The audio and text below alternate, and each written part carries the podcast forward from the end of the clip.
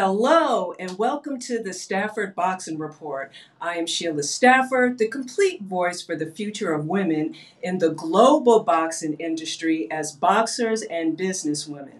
Stafford Boxing, the making of champions. Please like, subscribe, share, and leave a comment. I have a special guest today. He is one of the most patient men that I know, but I would like to add on my husband is extremely patient as well. I need everyone to stand up and give an applause for a man that is the heartbeat in the boxing industry. Mr. J. Russell Peltz is an American boxing promoter, a member of the International Boxing Hall of Fame, and the World Bo- and the Jewish uh, Boxing Hall of Fame, if I'm correct. But if I'm not, he will definitely let us know. I have the utmost respect for for Russell. So everybody, please welcome my special special guest, Russell. It's great to be here, Sheila. Oh, it is It's great to see you.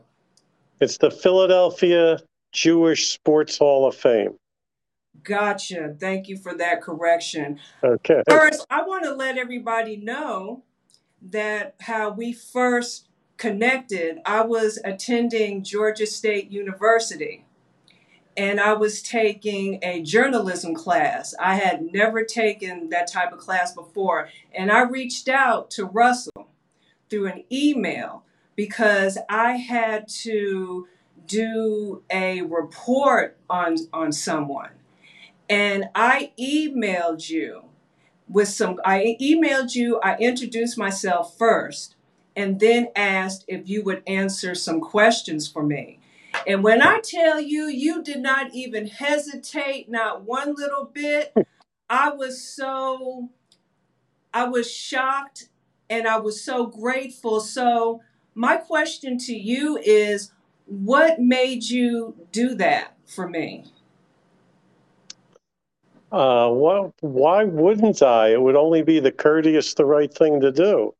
I wouldn't want to ignore you. And boxing needs as many fans and new faces as possible.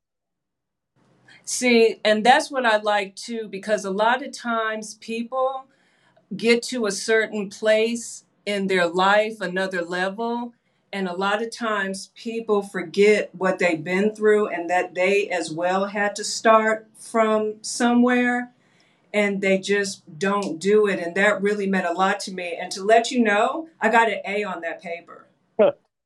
That's good. But Sheila, I only did what any um, real person would do. Someone told me years ago, you don't you don't applaud a fish for swimming. It's what they do.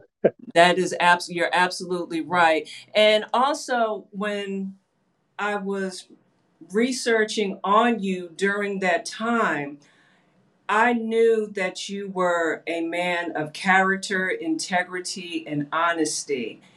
And I want to start off by asking you about the book that you have. Can you tell our v- viewers the name of that book that you have?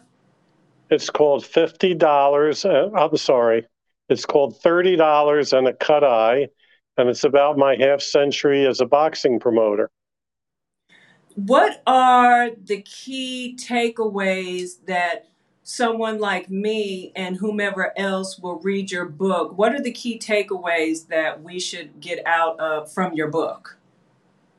Well, it's more about. It's not all about what went on inside the ring. It's it's how we got there, how fights were made, the good things I did, the things I did that weren't so good, the fighters that thanked me, the fighters that were not happy with me. There's I I am a hoarder and a collector and I saved I have a file for every fight I ever promoted going back to 1969. Every contract, every poster, every program, every profit and loss statement. And I I think the main reason I wrote the book is that you know, I was a journalist in a time, and in those days, if you wanted, if a reader wanted to critique or get their own information, published, they had to write a letter to the editor. And if a newspaper got 100 letters a week, maybe two would be printed. In the days of the internet, anybody can write anything. And I, I was so aggravated over recent years by a lot of the things that I read on the internet, which the misinformation highway, that I wanted to set the record straight. So I've I've gotten as much satisfaction out of writing my book as I have of any fight I ever promoted or any award I ever received. That's amazing. So we're going to go back a little bit. Was it 12 years old? You were 12 years old when you made the decision that this is what you wanted to do? Well, I was 12 years old when I saw my first boxing match on television. Gene Fullmer was fighting Carmen Basilio for a piece of the world middleweight title that had been stripped from Sugar Ray Robinson. This was in the summer of 1959. And later that year, I bought, I went into a neighborhood bookstore and bought a book, picture book back then. Today it's a coffee table book called Nat Fleischer's Pictorial History of Boxing. And I devoured the book and I kept watching the fights Wednesday nights from Chicago, Friday nights mostly from Madison Square Garden. And as a present for my 14th birthday, which was December of 1960, I my dad took me to my first live fight at Convention Hall in West Philly. And as I put in the book, when I walked into the convention hall and I saw the empty ring with the cigar and the cigarette smoke above it. And I knew, I said, this is going to be part of my life. You have to understand that I was raised on the main line, which is an affluent suburb outside Philadelphia. And until I got to high school, the only black people I'd ever come in contact with, black or Hispanic, were the people who either cleaned our home or a couple mechanics who worked for my dad in the plumbing business. And if there were 5,000 people in Convention Hall that night, I'd say maybe 10% were Hispanic, 40% were black. And I I um, I loved it. It was a whole new world for me. In high school, in my graduating class at Lower Merion, the same high school that Kobe Bryant went to, there were 459 kids in the class. 19 were black. And I don't know. I, I it was just a world that I'd never experienced before. And and I loved it. I thought at 14, going to the fights with my dad and wearing a tie and jacket, which is what everybody did in those days, if you sat ringside, I thought I was the coolest kid on the block. I would have thought the same thing too. so, I have some viewers that are not really familiar with boxing, but they've been watching the Stafford Boxing Report. So they've been learning a few things. Now, you have you are a promoter. Can you please tell our viewers the responsibilities whew, that you had on your back to make sure that the event went by smoothly? The best line I ever heard when a judge in a trial asked Bob Arum one day, What does a promoter do? He had the best line. He said, We start fights that other people finish. Mm. But the, the promoter's responsible for for matching, you know, for for making a, a competitive fight that will attract customers, puts on five or six preliminary fights, rents the arena in the days before casinos, um, hires the ushers, the security, the liability insurance, the ambulance, the ticket sellers, the ticket takers, all those does the marketing, the public relations, and prices that fight accordingly so that you hope enough enough people will show up to turn a profit. And you could do this back then in 1969 and through the 70s. You could make money without television because boxing was still a major sport. And I don't want to come off as a downer or a hater because nobody loves boxing more than I do.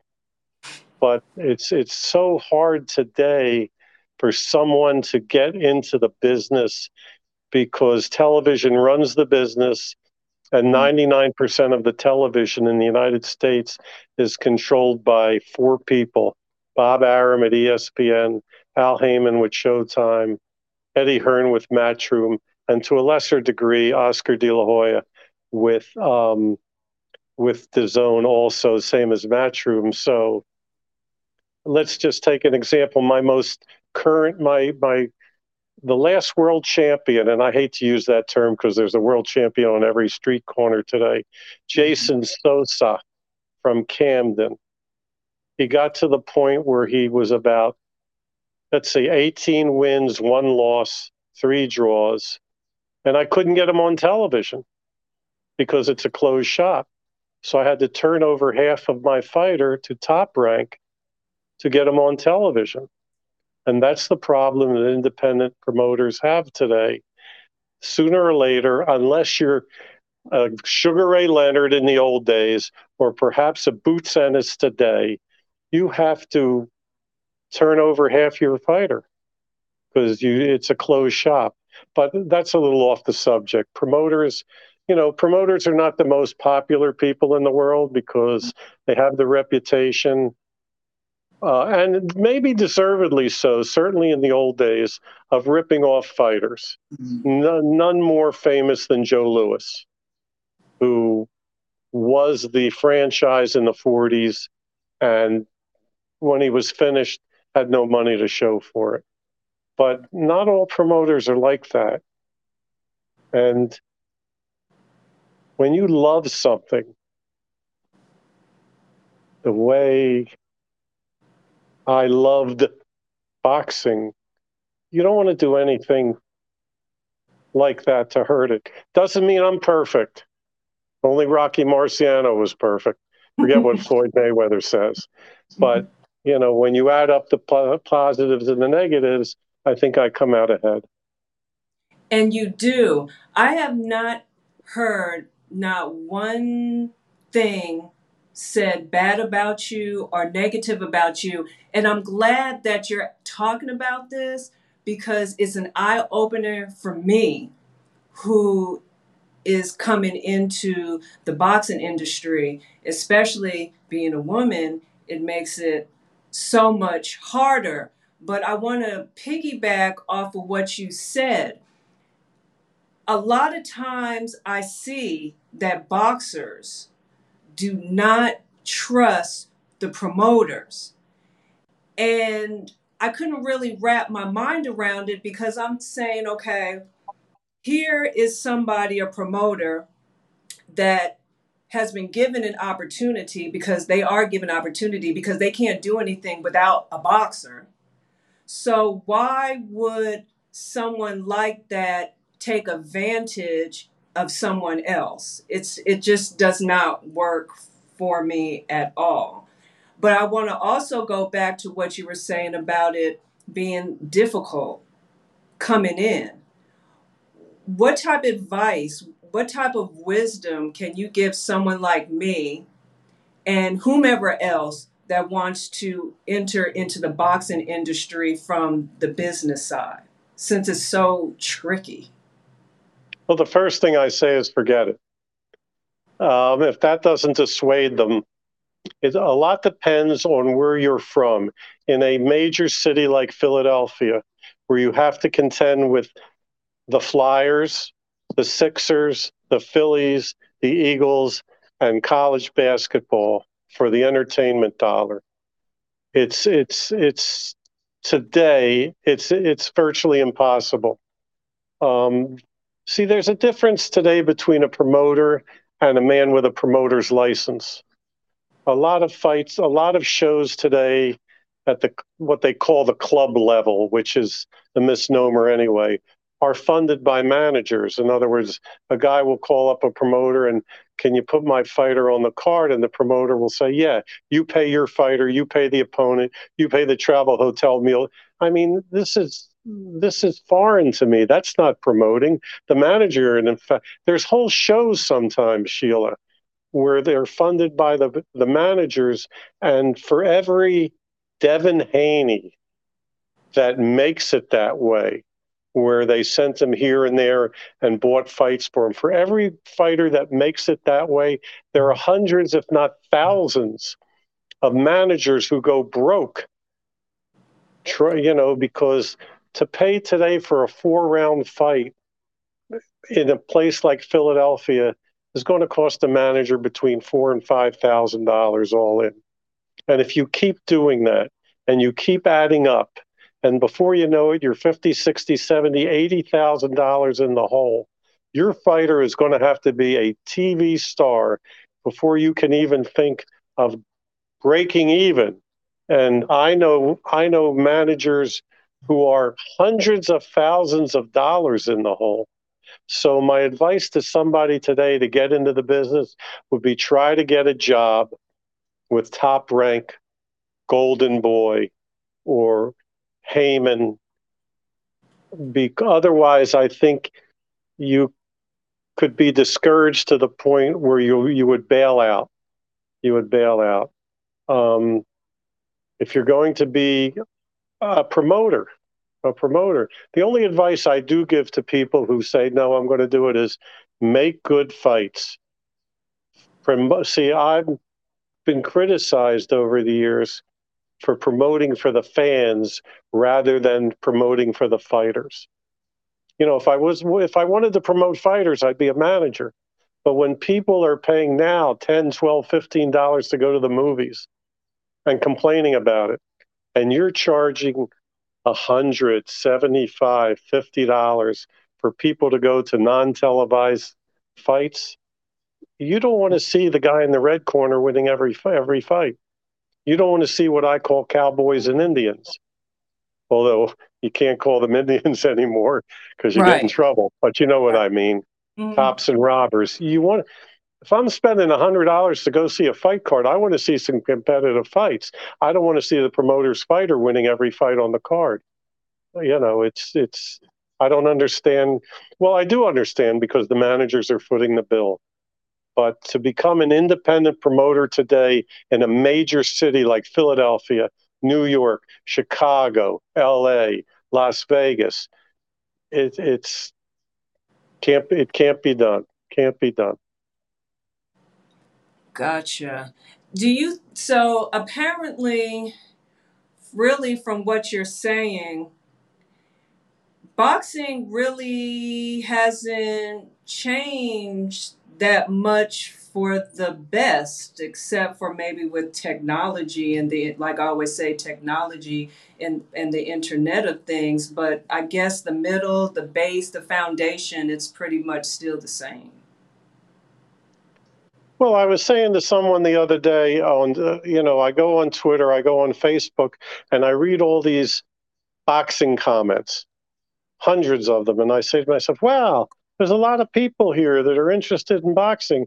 And then I realized that most of my friends and Twitter people are boxing people.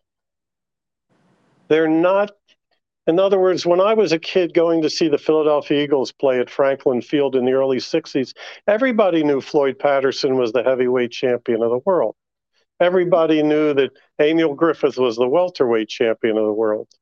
But if you go to an Eagles game today and there's 60,000 people in the stadium, I don't care if it's the Eagles, the New England Patriots, you know, the Las Vegas Raiders, whoever. I don't think there's a handful of people who could tell you who the lightweight champion of the world is. And I'm not sure I can. And I'm a historian.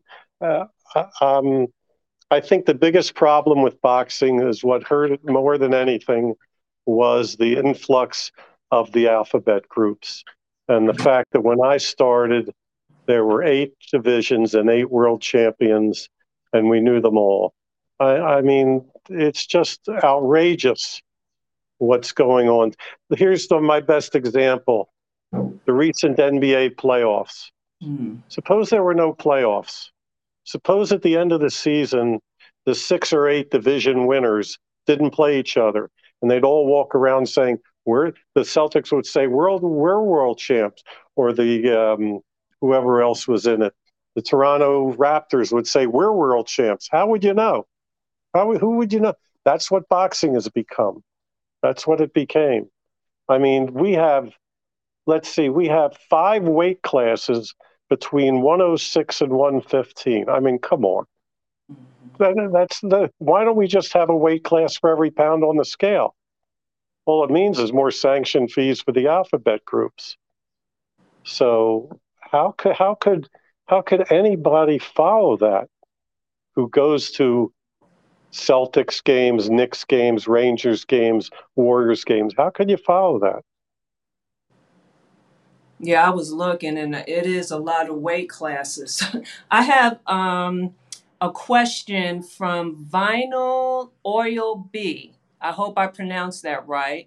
She said, Hey guys, what's one of your best memories of an experience in your career that we may not know about? That's to you, Russell. One of the best experiences of my career. I, you know, listen, the book is full of a thousand stories. Okay. So I'll just pick this one out. Okay. We had a fight at the, we had a fight at the Spectrum in 1973. Bennie Briscoe was fighting a guy from Nebraska named Art Hernandez for the North American Boxing Federation um, middleweight title. And the there was a fighter on the undercard named Mike Everett, whose brother Tyrone Everett was a terrific fighter, got hosed in a world title fight, and later shot and killed by his girlfriend as he was preparing for the rematch. But anyway, Mike was fighting a six rounder on the card, and we got to the weigh. In those days, you weighed in the morning of the fight. So his opponent didn't show. And you hate to disappoint a fighter who's been training for weeks. And in those days, you didn't have all the medicals, and the commissioners didn't act like matchmakers. So there was a manager in town from Cleveland who had a flyweight on the card, and he made a call back home to Cleveland from the way. And this is like 11 in the morning. And he calls a kid named Willie Williams, wonderful Willie Williams, who at the time had a record of about 10 wins and 30 losses. Okay. So he calls him on the phone, Willie, can you get on a plane at two o'clock and fly to Philly? Sure. Fighters did this in those days without holding you up for a king's ransom. So we we buy Willie a plane ticket to fly in, and I'm at my desk at the Spectrum around six o'clock, six thirty, because we we were sending a guy to the airport to pick him up, and Willie calls. I said, "Are you at the airport?" He said, "No." He's flying now from Cleveland to Philly. He says, I'm in Baltimore. I said, How did you get to now? I'm calm now, but I was screaming then. I said, How'd you get to Baltimore? Let's see, 73. So I was 26 years old. He said, The plane stopped in Philly on its way to Baltimore and he fell asleep when a plane was supposed to he was supposed to get out in Philly. By the time he woke up, he was in Baltimore. Now, Baltimore is what, like 90 miles from Philly, something like that. I said, You get in a cab, and I don't care what it costs, I'll pay for it, and you get here. And he did it. He got in a cab, and the, we only had five fights on the card, and Briscoe's ready to come out for the main event. Okay? Mm-hmm. I'm down at ringside, and one of the security men says, There's this young kid banging on the door of the Spectrum, claiming he's fighting tonight. Right? I said, go let him in. So I ran outside. It was an $80 cab bill, which today is about $600. And we, we sent him down to the dressing room. And I'd like to tell you a Hollywood ending that he won the fight, but he didn't. He got um, he got stopped. We made it after the main event, but Mike Everett got the fight that night. And that's the story I'm telling you now. Wonderful Willie Williams wound up with a record of about 10 wins and 40 losses. But he was one of those guys that you needed. You needed guys like that to save the show and keep the other kid fighting. And those fighters, to me, are just as important as the guys that headline under the bright lights of Madison Square Garden and Las Vegas. As long as nobody gets hurt. Facts. Another question. Also, how do you feel about what Eddie Hearn said about being blocked by U.S. promoters? Well, I don't know how he's been blocked. I'm I'm not the president of the Eddie Hearn fan club. Um, I don't think he's been blocked. Eddie Hearn had, was getting 125 million dollars a year from DAZN in the first two or three years. I mean, do I have I seen the contract? No. I have enough people that I know, and now he's getting maybe 85 or 90. Can you imagine the fights that I could make with 85 to 100 million dollars a year? I, I mean, it's see some of these big time promoters they don't want to be the best promoter in the business. They want to be the only promoter in the business. I mean, we're not getting value for the money that ESPN and DAZN are hemorrhaging, and they are hemorrhaging money on boxing. I, I mean, the purses that are, and listen, I know, I know it's a tough sport. Nobody knows how tough it is. When you're in that gym sparring three, four times a week and you're getting hit in the face 30, 40 minutes every week, I get it that that fighters should be paid, but it's not it's not reflected in attendance, paid attendance not discounted attendance, not comps. It's not reflected in paid attendance, and it's not reflected in TV ratings. Okay? So when you pay a $3,000 fighter $15,000, like an Eddie Hearn or a Bob Arum or an Al Haymon can, and then he, of course he gets his head handed to him, and then you want to bring him back on your show and pay him what he, the three thousand well, come on, I just got 15. I said, yeah. And you got your head handed to you. But it, but so that hurts. That has hurt the independent promoters more than anything. And sooner or later, and I hate to use this term, the B side for the opponents, you're going to run out of them because they're either going to rack up so many losses that commissions aren't going to approve them or they're going to get discouraged. There, there should be a, a platform and that's what we try to do. I'm advising people now. If a kid's got four wins and six losses, match him with a kid who's got three wins and five losses. Let them have their own careers without feeding them. Sure, they're not going to make as much money, but without without feeding them to the undefeated kids and the Olympic stars.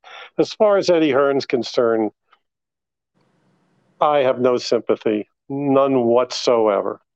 Because give me a hundred million a year and I'll give you the best fights you've ever seen. See, it's like a school teacher. Any school teacher can pass a kid who's got an IQ out the window or is a Mensa kid. Any school teacher can do that. But you get a kid who's learning disabled or dyslexic, and you get that kid from third grade to fourth grade, then you're a teacher. It's the same way with promoting. You give me a million dollars, I'll give you the best fight you ever saw. But if you give me $8,000 to put on a main event and I can give you the best fight you ever saw, then you're a promoter. And I believe that too. I'm just having questions coming in, Russell. Daryl Cobb. Hey, all. Question for Russell. How do you build a fighter without overly protecting a fighter from tough challenges?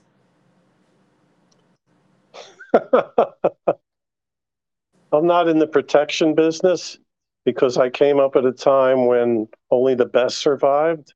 You know, it's like today. When I was a kid, the best players played on the team. Okay. And if you came in first, second, or third in track, you got a ribbon. The seventh place kid didn't get a ribbon. You know, that's how I grew up. Today it's different. Today, you know, they give out trophies for participation in a sport. Um, but the best, but the best thing to do to answer Daryl's question is when you're building a kid up, if you're trying, keep them away from punchers. Because if you make one mistake with a puncher, the fight's over. If you make a mistake with a boxer, you've still got the rest of the fight to try and turn it around. But there's such an emphasis today that Floyd has put on being undefeated that, is, I mean, how many undefeated fighters are in the Hall of Fame? Calzaghe, Marciano, Floyd. I'm not sure if Ricardo Lopez was undefeated or not. He might have been the flyweight. There were, in 1961, I looked at that old Ring magazine a few years ago, eight weight divisions, eight champions plus one. One title was split, 89 fighters. Three of them were undefeated. 1961. Three out of 89 were undefeated. I, I compared that to the WBC rankings a couple of years ago. I just took the same eight weight classes, 88 fighters. 31 were undefeated. 31. All that tells you is nobody's fighting anybody. So, are there undefeated fighters that can fight? Yeah, but not not in not in uh, not in the ratio of how many there are. I mean, that's what I have against ShoBox. They only want to show fighters that are either undefeated or have one loss. And my biggest um, monument to that is Gabe Rosado, who I used to manage and promote. Gabe Rosado has what 14 losses and 28 wins, but he's never in a he's rarely in a bad fight, and he's and he was making hundreds of thousands of dollars. But unfortunately, casinos and network TV, they don't want the best fighters. They want the fighters with the best records. And I'm old school. Sooner or later, a fighter has to stand up. And you don't want to build a kid up to 20 and 0 and invest all that time and money and spots on shows and find out in his 21st fight he can't fight. Better to find out early. I'll give you a good example. I manage a kid named Shinard Bunch. He's got about 19 wins. Uh, it's a welterweight. He's been on show. He's been on ShoBox once. He got a draw with a guy named uh. He should he won the fight, but they called it a draw anyway. When he was two and zero, oh, and everybody was, you know, his his, part, his promoter was saying this kid's a killer. We were fighting on a top rank show, and they offered us a kid named Paul Kroll who was a hot shot amateur. And I believe, I don't know if Paul's still undefeated, but I really didn't want him to fight Paul Kroll because it was a tough fight for his third fight, his first six rounder, because he scored a one round knockout and a two round knockout in his first two fights. But I said, you know what? If we put him in with another, I don't want to use the word stiff, but you know what I mean, an easy fight, and he knocks the guy out in one round, I'm not going to know anything. I'm not going to know if he can fight. So let's fight Kroll and we'll see what happens. And it was a terrific fight. Kroll won the decision, four rounds to two, but I knew my kid could fight. And that's when I got involved with him afterward because that fight showed me. Same thing happened years ago when I discovered Prince Charles Williams. I was promoting Marvin Johnson at the time, the first three time world light heavyweight champion and we were fighting Prince Charles Williams in, in, in Indianapolis, who was 12 and 3 and going nowhere. And Marvin won a decision, but it wasn't an easy fight. And when the fight was over, Prince Charles was in his corner with a real disgusted look on his face. And I said to myself as I was heading to the dressing room, I said, Look at this guy. he think he thought he could actually come in here and beat Marvin Johnson. I said, Who is but it's the mental aspect. And you have to appreciate the mental aspect of a guy who once, and we signed Prince Charles after that. He didn't lose a fight for a decade, and he won the IBF world title. So there's a lot of things that go, there's a lot of guys with ability, but the mental aspect of boxing is so important. And you're right. And that's why I like the philosophies from Cus D'Amato, because that's what he said. It's the mental that's the majority of when it comes to boxing and really just anything. And he would always talk to the kids first to see where they were at before he would even move any further along with it. And I do agree with you with that because you have to be strong mentally. And the reason why I say that is because sometimes, as we're all familiar with, things are not always going to go as planned. They're not going to go right. You can work your butt off and be doing the right thing. And at the same time, you still have to keep on going and you still have to think of positivity. You got to think positive. You have to speak that positivity out in the atmosphere because if you just let it, everything just collapse and you don't speak the right words, then you're really not going to get anywhere pretty much. So I agree with you with that. Give us some gold nuggets that you can give to to me, to our viewers, where they can turn those gold nuggets into a great gold mine. Never judge a fighter off one fight. I made that mistake many times and it cost me Marvin Hagler, Buster Douglas, Antonio Tarver. You you have to see a fighter several times before you can judge how good he is. Number two, always make good fights. Because if you go down, if you don't make it, nobody can say you didn't make it because you made bad fights. You don't ever want to have to have a show where you stand in the back because you're embarrassed about a fight that you've just put in the ring. You know, I had that experience a few times, and it's not a good one. You, the best feeling for a promoter outside of a, you don't want a big crowd and a terrible show because you want the people to come back. The best feeling for any promoter is when the fight is over it gets a standing ovation. You want to make good fights. I don't care what anybody says. Um, if we had better fights in boxing and less build up fights, boxing would be what it was in the 20th century. We had more fights that were 6 5 pick'em fights. This whole thing with Spence and Crawford is outrageous. It's outrageous. And they're both to blame. If Spence wanted to fight Crawford, he would have told Al Haymon, make the effing fight. Same thing with Crawford. There's no excuse. This never used to happen. So now, when there's a good fight on TV, people say, wow, boxing's back. It's a great fight. Let me tell you something, Sheila. We had these great fights every Friday night when I was a kid. Every Friday night from Madison Square Garden, every Wednesday night from Chicago Stadium. These were these were the kind of fights we had. Today, if you have one, first of all, they put it on pay per view, and I refuse to pay for a fight. I don't pay for the World Series. I don't pay for the Super Bowl. I don't pay for the NBA playoffs. Why would I pay for Andy Ruiz against who's he fighting? Um, it's not Chris Arreola. He's, he's fighting. I can't remember. Anyway, it's on pay per view. Maybe he's fighting Luis Ortiz coming up. Come on. This is what's kill this hurts the business because 90 million people in the United States saw Ali Spinks on ABC. So today, when a million people watch a pay per view fight, promoters go through the roof. Pay per view is great for the promoter and it's great for the fighters it's terrible for the future of the business because you have fewer eyeballs watching it. So Leonard at Hearns won.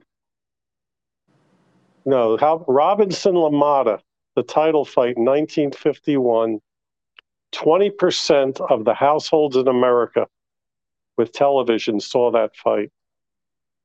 So the more you put fights on pay per view, the fewer people watch them. But you have to love boxing. You can't. You have to hang in there. I mean, if you read the book and read the money that we lost for years, just hanging in there, you just have to You have to just you have to be dedicated. You have to love it. I'm not the greatest businessman in the world, but when you love something, it's always on your mind and you think about it. What fight can I make? This fight leads to that fight. I mean, I promoted shows because I wanted to see a certain fight, even though I may have overpaid for them. You have to to survive in boxing today. You have to love. You really have to love it, and you have to do it the right way. And paid fights by managers is not the right way. I don't care if that's the best we can do. Then we're going to keep going down that slippery slope we're on. And people can call me a hater for all they want. And I understand it because people who are making their money in boxing don't want to hear negative things like me. That's why Teddy Atlas is no longer on ESPN. Not because he couldn't tell a jab from a hook. He was as good an analyst as we ever had. And he wasn't perfect like the rest of us, but he brought a different dimension. And people don't like negativity, they don't want to hear it. I got you. You gave us, you put us up on some game I really do appreciate it. I know our viewers really do appreciate it. I want to thank you for taking the time out of your schedule to come and speak with me. It's very much appreciated. And everyone, I would like to thank you for watching and for those that are going to be watching later. Don't forget, you can also listen to it on audio, Spotify, and Podbean, and it is streamed live on some of the social media platforms like LinkedIn, YouTube, and Facebook, and others. So, everyone, we are going to get ready to go. Make sure you like, share, and subscribe. Also, check out the Stafford Boxing YouTube channel. Please like, share, and subscribe. And my husband, Furquan Stafford, aka Stafford, will be joining us next week. And he is the co host from this point on. Yay! Thank you. So, Stafford Boxing, the making of champions. Thank you.